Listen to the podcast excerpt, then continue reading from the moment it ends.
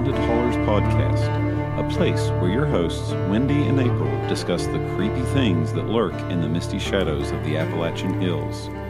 I am, as always, the mysterious voice in the wall. Hey everybody, I'm Wendy. And I'm April.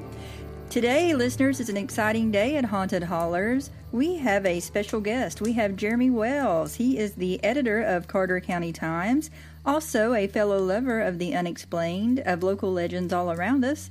Um, he is one of the experts that we consulted in one of his articles that he wrote about the Olive Hill poltergeist. That is from episode one. So if you have not listened to that, make sure you go back and listen to it so that you know what we're talking about today.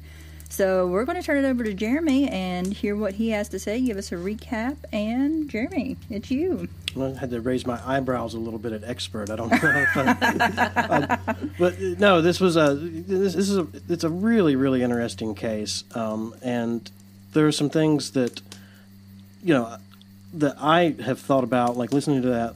You know, one of the things that you guys mentioned was the uh, the the ghost image. She, it's let me rewind a little bit. Um, poltergeist in general are just really interesting to me because of the whole idea of the R S P K, the Recurrent Spontaneous Psychokinesis, which was William Roll's premise of what these are. He did not think that they were ghosts in the traditional sense. It's not, um, you know, the specter of the guy who raised the knockin' spirits, which is a whole other thing I want to get into, uh, and it's not the ghost of the of the Catholic nun. Um, that, that she saw. It's not that it's an actual spirit moving these things around. It's not that it's a demon, which is what um, Roger's mother seemed to think. Um, it's psychic energy. It's it's telekinesis. It's and it's not planned. It's not like, you know, I look at this coaster on the table and I say that I want it to move and it moves. It's an outburst of of, of energy. And what Roll saw and others who have done this research saw was that it tended to cluster around kids on the cusp of or going through puberty. And that was around the age that Roger was. You know, he's about twelve years old. Um, and so, you know, I, I can't explain how this actually happens. I'm not a physicist, physicist um, or, you know, a psychologist either, one. But uh, the idea that Roll put forward was that these kids were kind of batteries for this energy, but they couldn't control how it was output. And that's, you know, it happened and manifested itself through these moving objects and knocks and pings and, and, and other phenomenon. Um, but then you also have to take that, you know, if that's what's happening, which is what Roll seemed to think, you have to take that and you have to look at it through the lens of the culture that the Callahans were living in. And so whenever Ori Callahan says that she thinks she sees uh, a spirit of, of a nun, you know, a, a Catholic nurse, I think is what she actually mm-hmm, said mm-hmm. Uh, in, in Roll's book. You know, you kind of wonder, like, why would why would she see a Catholic? They're, they're Jehovah's Witness, you know. Um, you know, we have to think about the fact that our two big hospitals around here are both Catholic hospitals. You know, we have, on this end of the county, we have uh, King's Daughters, and Uh, on the other end, on Morehead, we have Saint Clair. Mm-hmm. And Saint Clair had just come in maybe like five years prior uh, to these incidences. These were happening in sixty-eight. I think King's or Saint Clair came in in sixty-three. I'm not sure about King's Daughters. But, you know, being Olive Hill, they'd be closer to Morehead. Wow. And so if she is going to have some sort of hallucination related to this stress and she's going to see a nurse, it's going to be like that's just, that's just the image she's going to see. So that's, you know, uh, I think I remember you guys specifically talking about why a Catholic nurse. Yeah, that you know, and, and I think that that's probably the reason why. You know, she's going to interpret whatever the basics basis is, is that, you know, all unknown phenomena can only be interpreted through the in, through the lens of the known. So when she starts trying to figure out what this is, and maybe, you know, it looks like a nurse to her, it's a Catholic nurse, mm-hmm. because all the nurses she sees are Catholic because she goes to Saint Clair when she goes to the hospital. That makes sense. Um, mm-hmm. And, you know, uh, the other time that she says she sees a spirit, it's not the spirit of a person who lived in the house she's in, but the previous house where this all started. And uh, I loved that they used the term knockin' spirits um, because that, you know, is uh, it's basically a poltergeist.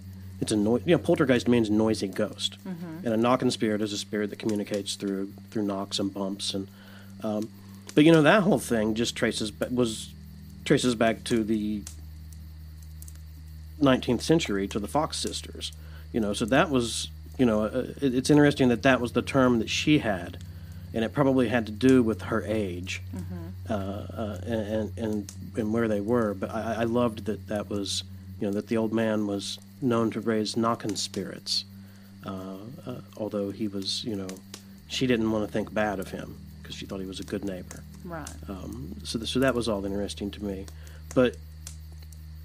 Those things are the Callahan family trying to make sense of whatever's going on. Um, you know, so they're trying to put it in a context that fits because they don't know anything about psychokinesis. Uh, you know, they're trying to put this in the context of their culture uh, and where they are. And uh, there's something that I would love to know that I don't know that I'm trying to figure out. I've tracked down one of the nieces of Otis Crank. Mm-hmm. That's another. That's a mistake that Roll makes in his book. Um, he calls them, them Otis and Phyllis Cranks with an S, uh-huh. um, and it's Crank, no okay. S. Uh, he also, you know, I could tell that he had some trouble with the accents. Whenever mm-hmm. I'm reading that, I know that she didn't say "I see." She said "I seen." Yeah. I'm convinced that she oh, said yeah. "I seen," yeah. and he's just, you know, being the German that he was. Mm-hmm. Uh, but. Uh, Where was I? Um, well, I think Otis recently passed away, correct? Yes, uh, passed yeah. away a while back. Uh, but I've tracked down one of his nieces, and I'm trying to track down some of the other... Thank you for getting me back on track so smoothly. Uh, trying to track down some of the other family members to verify a few things that I would like to know. Um, I know that the family were Jehovah's Witnesses, but I'm not sure... I had it in my head for some reason that it was a recent... thing that they had recently converted to to to to, to, to that faith, mm-hmm. um, and when you combine that with Roger's age, you know, the idea that you, you, you change your faith to a faith that no longer celebrates birthdays, no longer celebrates Christmas, no longer celebrates Easter, you know, any of these holidays that are that are important to a kid at that age, uh, especially you know.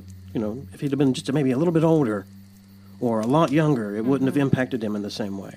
Um, but, you know, I, I wonder how much that, you know, seeing it in the other kids around him at school, seeing what they got to celebrate right. and got to be involved in, or if it had been recently taken away from him, either one um, could contribute to this, you know, this inner emotional turmoil that, you know, Roll and other researchers seem to think fuels recurrent spontaneous psychokinesis, mm-hmm. um, which you know isn't it, in itself is is kind of a crazy concept that you know you can move things with your mind, uh, whether you're doing them intentionally or otherwise.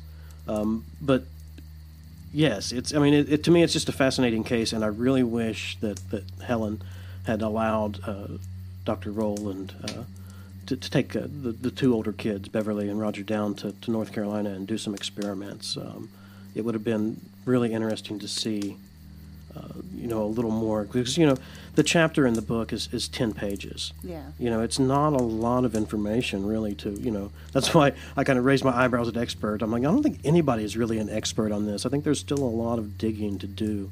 Uh, and it's why I'm trying to track down some of the folks that are still alive, that are that are interested in talking. And um, there's actually a, a gentleman, uh, Randall Brammel, who is... Uh, wanting to make a documentary about this, a mm-hmm. documentary film, and he's a relative of of, of the Callahan family. We so. did run onto that when we were doing our research, but it looked like it hadn't really gone anywhere in quite some time, so we weren't sure if that was still on the table or not. It's still in the works. Um, I'm in... I messaged him last night to ask how, to make sure that I pronounced Ori's name right, mm-hmm. because my grandma was E L V A L V. Mm-hmm. And so whenever I read that, I'm like, she's probably Ori, not Aura. Mm-hmm. And so I got a hold of him to ask to make sure so that I, whenever I came on, yeah. that I would pronounce it correctly. Mm-hmm. Um, uh, but yeah, he still has plans for it. You know, it's the same thing that happened to a lot of projects that were in the works before the pandemic. Right.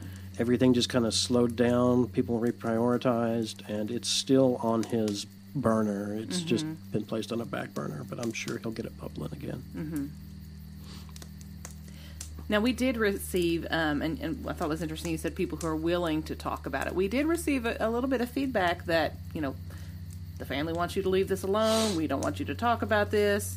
They're afraid that if we talk about it, this could bring the occurrences back. And I, I thought that was kind of an interesting take on it.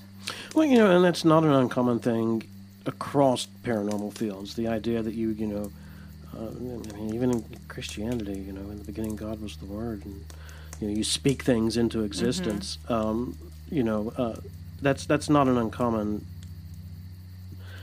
you know, uh, across the spectrum, and it you, it's a great segue to something else that I've thought about with with cases like this and others is the the, the the tulpa concept. Mm-hmm. Um, you know, I first was introduced to that reading, as probably a lot of people were, reading John Keel's Mothman Prophecies, mm-hmm. when he talked about the ideas of thought forms. And uh, Nick Redfern, in his book on Slender Man, of all things, yeah. uh, has a really, really interesting story he relates of uh, a, a lady who went to Tibet and studied with the ancient masters, you yeah. know. Uh, and ended up creating a tulpa that was so strong that she, it nearly took her own life, you know, uh, uh, trying to get rid of this thing that it mm-hmm. just, you know, followed her around forever. Um, and so whether that's, you know, completely in your own mind, like Jung's guides were, or if it's something external that others can see, is either way, it's it's an interesting phenomenon. Mm-hmm. Um, and so, you know, that that is something that people create with their own minds in the same way, and it's so you know, it's, is it a self-fulfilling prophecy, or is, are you really manifesting something?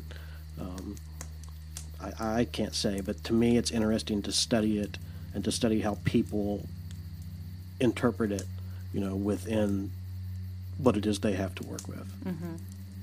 Um, the psychokinesis theory does connect a lot of dots, and I do I like that theory, um, especially the incident where Roger says the table's going to flip, and then at that moment the table does flip. Mm-hmm. um, I thought that was interesting because it's almost like it's almost like he made it happen. Um, also, well, I mean, in the family at one point, like, you know, while Helen's blaming it on demons and Tommy's like, I don't know what's causing it. Right. At one point, whenever they want the kids to go to sleep, they're like, Roger, stop it. Yeah. You know, and they're, they, they're blaming him, you know, whenever mm-hmm. it gets down to it. So. And then, like you said, if, you know, them just switching religions, if he's upset over that, one of the first incidents was the picture of Jesus falling off the wall and the glass breaking. Which is what's always led me to think about that, but I don't know for sure when the family... I've heard that Ori became a witness later in life, and I don't know if... I don't know what the order is mm-hmm. there, um, but uh, that to me, that would be an interesting thing to find out. And it's one of those things that, you know, maybe William Roll would have gotten more into if he'd had the time to take the kids away and talk with them and do a little more studying. But, you know, Helen was really worried that, you know, what they were doing was, was stirring it up, mm-hmm. you know, and it's, you know, that's, it, you, maybe you do feed this phenomenon. I, I you know, I can't say. Mm-hmm. Uh, I've, I've wanted to have one of these types of experiences my whole life, and I've never experienced anything, so I'm kind of a dyed-in-the-wool skeptic. But it's funny, everybody else in my family, Bethany, Jessica, mm-hmm. they've all experienced something, oh, especially really? Right there at Nan's house. Mm-hmm. Like Brian, Bethany, Jenny, they will all tell you crazy stories of things oh, wow. that they've seen in that house. Mm-hmm. But I, you know, hmm. beyond a spooky feeling, because everybody else talks about weird things that happen there, I never, you know... Yeah. Nothing's ever happened to me. Yeah. Um, what do you think about... Did you find anything in your research about the exorcism that they had? That's something that we've tried to find uh, out about, and but we, we've not been able to find anything. Burn all his clothes. Yeah, why would they burn... But it wasn't all of his clothes. It was his new clothes. New clothes, yes. New, new it was clothes. His new clothes. And, you know, the, there, there was another point where Roll mentions earlier that, you know, he had, when he got up at midnight and went to the bathroom, that he'd set out his clothes and smoothed them out. And so, you know, maybe it was a, I, I, you know, anything that I could say would just be presumption. Mm-hmm. Um, but that was interesting to me that, you know, the, uh, the idea that maybe his attachment to his clothes or, you know, vanity in some way, or if it was something that was attached to the clothes that came in with them. Mm-hmm. The whole idea we have of, like, you know, haunted dolls and haunted objects. Yeah. Although that would be, you know, then I would need to know the provenance of the clothes and why they thought that. Yeah. Mm-hmm. And so I, I'm, I'm not clear on any of that, but it is an interesting...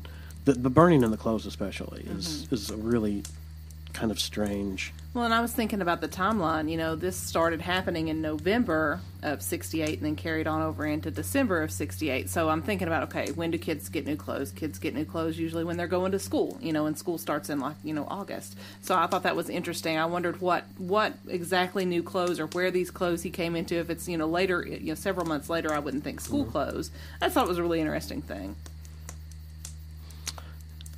And if the exorcism didn't take... Hmm. I need to look back at the timeline, because it brings up the whole holidays thing again to mm-hmm. me. Like, what if they were Christmas gifts? Yeah, uh, yeah, from somebody outside the. Mm. That's oh. a good thought. I didn't think about maybe that. Maybe maybe that was part of it. Um, mm-hmm. That's something that's complete pure conjecture, and this is the kind of thing that's going to make the family really upset. And I'm sorry. I'm apologizing in advance. I'm going to get letters to the newspaper because I did the last time that I ran a story oh. on this. Mm-hmm. Um, Uh, so, you know, it does upset a few people, and, you know, that's not my intention. My intention is understanding how this fits into Appalachian culture. Right. right. And how the interpretation of it fits into Appalachian culture, and, you know, and what it says about us as a people. Mm-hmm. Um, it's, you know, it's, it's, and and that just, and, and when I say that even, it just seems insensitive to the Calivan family, that I'm, you know, that my curiosity is more important than their feelings, and that, you know, and so when I, as I even as I say it, I'm like, I shouldn't even be here, but but it's not going to stop me from from asking questions and digging. That's just that's just who I am. Yeah. Um, I think it's also interesting that, you know, they fled, so obviously something's happening. Um, it you're not going to flee your house unless you're having a problem and something's running you out. Um, the fact that the, when they fled, and where did they go when they fled? Was it to... Zimmerman Hill. Zim, okay. They were on Henderson Branch. No, no, no. No? no. They moved from... I'm not sure where the original home was, mm-hmm. um, but they moved from that home to Zimmerman Hill, and this is, uh, you know, uh, Ori and uh, uh, John. Mm-hmm. And now is this when they crossed the water? And then and they went to Zimmerman Hill. Uh, it was the family. It was Tommy and Helen and the kids that lived on Henderson Branch, oh, okay. which is, which is Route Two, mm-hmm. right through yeah. Olive Hill now. So when they yeah. crossed the water and things stopped happening, that for me is hard to explain. Well, that's right out of fairy lore. Yeah, well, and it's like and the idea that Haints can't follow oh, you across the creek too. Exactly, mm-hmm. um, and we brought that up on the podcast.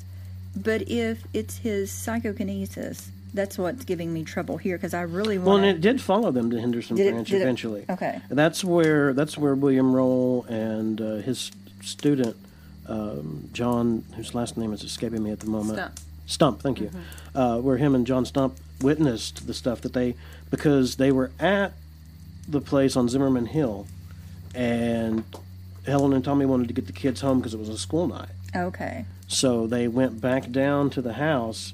And uh, John Stump and William Roll asked to go with them to continue asking questions. And that's where everything began happening at the house. Mm-hmm. And I think that that's what got, or, or Roll thought that's what got Helen really stirred up, was that it had not come into her house before then. Okay. And then these guys come to talk to them and follow them down there. And, you know, Stump had the idea that she somehow had the idea that he was in league with the devil, mm, yeah. and, and causing it to happen and causing it to come to their house there. On, mm-hmm. And that was the first time that it had crossed the water. Okay. Um, well, see, I guess my confusion with that was I was thinking, looking at George Wolford's article, he had mentioned that uh, Mister and Missus John Callahan had moved from Henderson Branch, so I kind of thought there were two households there on Henderson Branch. And that's a possibility. And then they had moved. But I think what Wendy was talking about was when they later moved to Ohio, Ohio. and crossed the oh, Ohio, the Ohio River. River. Yes. Yeah. And then at that point, once they crossed across the Ohio River, from what we could tell, it kind of all went away. Okay. So I'm sorry, I thought you were talking about Henderson Branch as the mm-hmm. creek.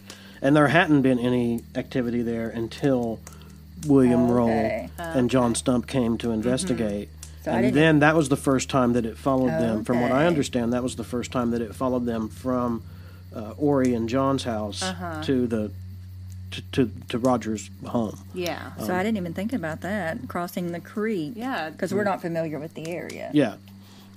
Um. So, yeah, crossing the creek, and it would stop happening. Then you cross the river. Yeah. And it would stop again. Hmm. So that's where, with the psychokinesis, you know, it, them going to Ohio and not having any more incidents, that's the part that... And it could just be that he was removed from... from, from certain stressors. Yeah, that's true. You know, because Roll said that he had seen that if he took a family member away, that the activity would cease, and then mm-hmm. when they went back, it, it wasn't nearly okay. as bad. So it could have just been as simple as that kind of thing, just whatever. The, uh, you know, Roger Roll mentioned several times that Roger wanted to go stay with his grandparents. He mm-hmm. preferred yeah. to be up there. Mm-hmm. Um, and, you know, I, I'm not sure what the reason why was, but, you know, uh, my stepson gets upset with us, and he wants to go stay with his grandma, you know, just because we've made him clean his room or whatever. You know, right. just make a twelve-year-old do, yeah. Uh, you know, it, it's it's a, it's a time of, you know, it's an age of, you know, emotions, and and, and you don't understand, and you, everything's an injustice, everybody's mm-hmm. against you, you know. Um, it's, you know, it's just the, I, I remember what it was like when I was twelve. Yeah. It was a long, long time ago, but I kind of remember a little bit. Try to keep that in mind. Oh, we were, we have two teenagers apiece. We remember twelve. It wasn't a good year. No, not at all. Not a good year. Yeah, so I mean, you know, just it could have just been the change of scenery mm-hmm. uh, that made it, and, and they did eventually come back. Or some of them came back at right. least to the area. So, well, I mean, I guess if you think about it, if we go back to the idea of the changing of the faith, maybe what led to this, you know, getting out of that situation where, okay, I have these group of people who knew me before, and now they're trying to see me after, and then they move away to a new place where it's like, okay, this is just who I am. Maybe that kind of takes some of the stress out of that. Mm-hmm. Yeah, potentially, yeah, that's that was my thought as well mm-hmm. um, on that one.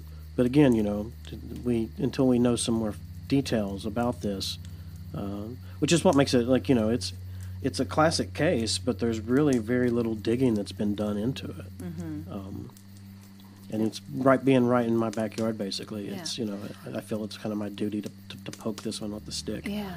Well, I hadn't heard anything about this case until we kicked around the idea of starting Haunted Hollers, and which we I love for local stuff. We we're having a lot of fun with yeah, it. Yeah, we are. Uh, but I was kind of shocked. I was like, "What? There was a poltergeist in Olive Hill? How have I never heard this story before?" Mm-hmm. So I thought it was really interesting to dig into it. And one of the things we did have a listener uh, commented on our Facebook page and said, "Oh, you know, well, what what are these people doing now?" And I did some digging, and it was really interesting. If the genealogy and the obituaries and all of that lined up, a lot of the family, you know, passed away early early fifties, early in time. And I was, because I was kind of like sixties, that's not really that long ago, you know. Mm-hmm. Roger might still be living, but I think he's not, and I thought that was kind of a it was kind of sad seeing, you know, the family and where they moved, and a lot of them stayed over in Ohio but still had passed away at a young age, of course. Mm-hmm. You know, we are talking about healthcare in Appalachia in the You know. Mm-hmm. Well, yeah, I remember that at one point Tommy hollered at Roger to get up and get him his cigarettes. Yeah. uh, yeah. Uh, it's a, and I remember my dad doing the same thing, mm-hmm. huffing and puffing. I'm ah, out of breath. Go get my cigarettes for me. You know, so it's you know, it's, it's that culture.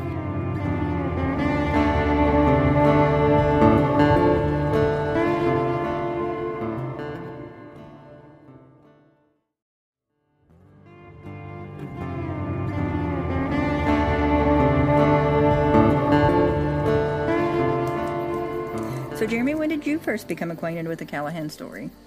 Uh, I was doing some work for, uh, I was working for the Scioto Voice newspaper, and I did a series over there uh, called River Valley Myths and Legends. And it started with places in and around Scioto County, and then it spread out to adjacent counties like Adams County and Lawrence County, and eventually I was going up and down the Ohio River Valley and surrounding communities. And I heard about it then, and then I started working on a book Um, on the same theme, and decided to dig a little deeper, and I found a copy of the Pictorial History of Carter County, which had like just a brief synopsis, uh, and from there I was like, I need to know more, uh, and so I went and got online and found a copy of William Roll's book, uh, and uh, you know, actually nineteen seventy-two first edition, uh, and got it for under twenty bucks. Uh, And uh, read it, and I'm like, okay, well, there's, there's, why isn't there more? I need more. This is ten pages. This is such a good story. Why isn't there more?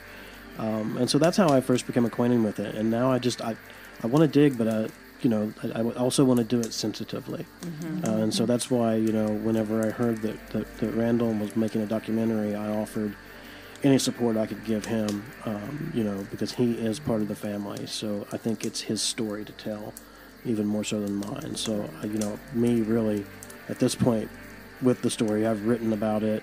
Um, if I ever go around, get around to publishing my book, um, then I will, you know, I will include that in there. But uh, more so, I want to help Randall with his project um, because, you know, I, I feel like he's the one to tell the story. And and I also think that the day and age we live in, a documentary film about it is probably a better way to reach a broader audience than a little niche local legends book, you know. Um, uh, but, you know, I've been interested in this kind of phenomenon since I was a kid, so um, I've, uh, you know, written articles, uh, worked with uh, Bigfoot research groups, uh, found footprints, mm-hmm. done field investigations. Um, and, you know, I've, I've, I've done a little bit of everything, and I'm still a skeptic, uh, mm-hmm. but uh, except on Bigfoot, I'm kind of... I flipped from sixty forty to forty sixty. Whether or not it's, it, it could be real after finding a footprint. Yeah. Yeah, that was going to be my next question. Um, how did you become interested in the paranormal? You know, uh, I was the only one in my family that didn't that didn't have a paranormal story, hmm. that didn't have a paranormal experience. You know, I, I never seen a U F O. I never seen a Bigfoot. I never never saw a ghost. You know, everybody else in my family had, and I found a book. It's another book I'd like to find again, but when I found it now, it's thousands of dollars, way out of reach, uh, called Demons, Devils, and Djinns. Uh, in the South, in the, the Sunshine Elementary School library, of all places. Um, and I loved that book. I was about eight years old, nine years old when I found that book, and I just simply devoured it. And uh, the... The librarian actually sent a note home to my parents. They were concerned that I was reading this book, that I'd checked this book out, and they wanted them to know that I'd gotten it. And my dad, who was into weird stuff, was completely fine with it after he gave it a you know cursory glance. Mm-hmm. Um, but yeah, I mean, since I was a little kid, you know, and I've gone from being a true believer um, to a complete and total skeptic um, to something in the middle. Um, you know, I, I'm skeptical of most things, and I try to put them in a, you know, historical and sociological context, and that's really what interests me more than whether or not they're objectively true and real, mm-hmm. is what they tell us about the human experience and, and you know, and, and how we interpret things. So, you know, that's that's the kind of the, the, the bell curve of my, of my paranormal life. So, Jeremy, I know that you are the editor of the paper, and mm-hmm. you, you're into journalism. How did you get interested in writing and, and writing about these types of experiences? I have always been a writer, and I think that comes from being an awkward little kid that was shy and bashful. And, like, you know, high school me would not be comfortable in front of a microphone like this. Mm-hmm. Um, but I was, you know, I always felt like I had something I wanted to say, and I was most comfortable doing that on the page, and so I wanted to be a writer from the time that my mom has stuff from kindergarten where they're like, "What do you want to be when you grow up?" And I was like, "I want to be a writer, or a cowboy, or an astronaut." And, you know, and the, you know, every year, you know, they ask you that in this little book she filled out, and it would change. You know, it's like, "I want to be a dentist, or a chiropractor, or a writer." But the one thing that stayed constant through all of it was writing. And, uh, you know, I even considered education for a while. I was going to be a history teacher, social studies teacher. I don't want to, I don't uh, want to crush your dreams, but uh, the window might have closed on the astronaut thing. Yes, yes, yes. I believe it has. Um, uh, my eyesight wouldn't allow it at this point.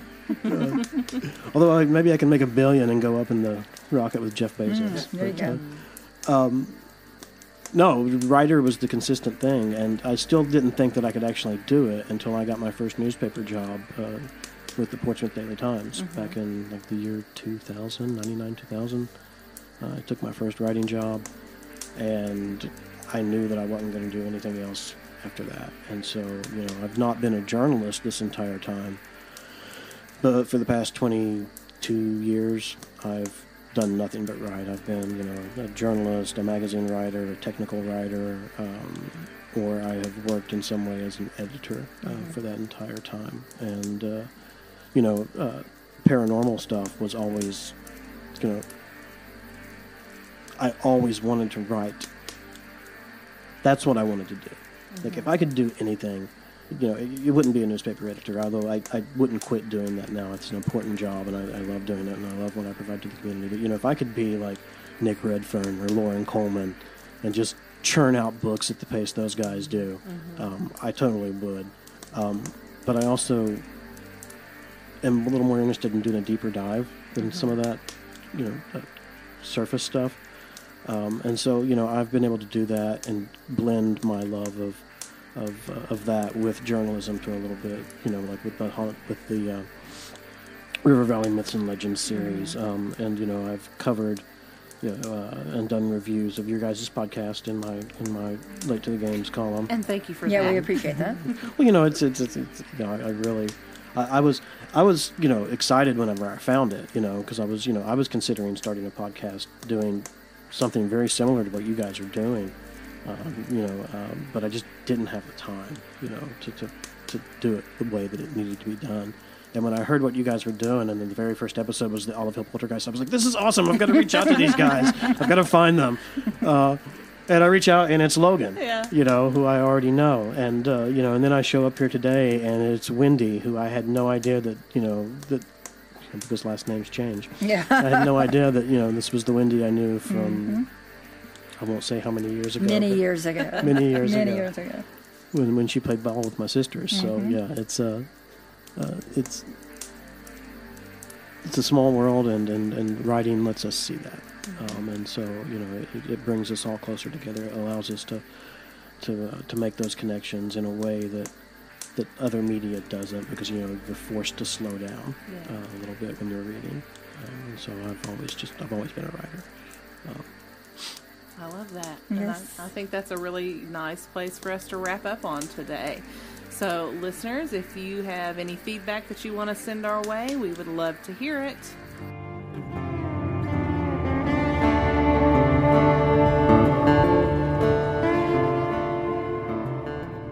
You can contact us on Facebook and Instagram at Haunted Hollers. You can also send us an email at haunted hollers at gmail dot com. And we also have a webpage, w w w dot haunted hollers dot com. Hey, listeners, if you're enjoying the podcast, we would love to hear what you think.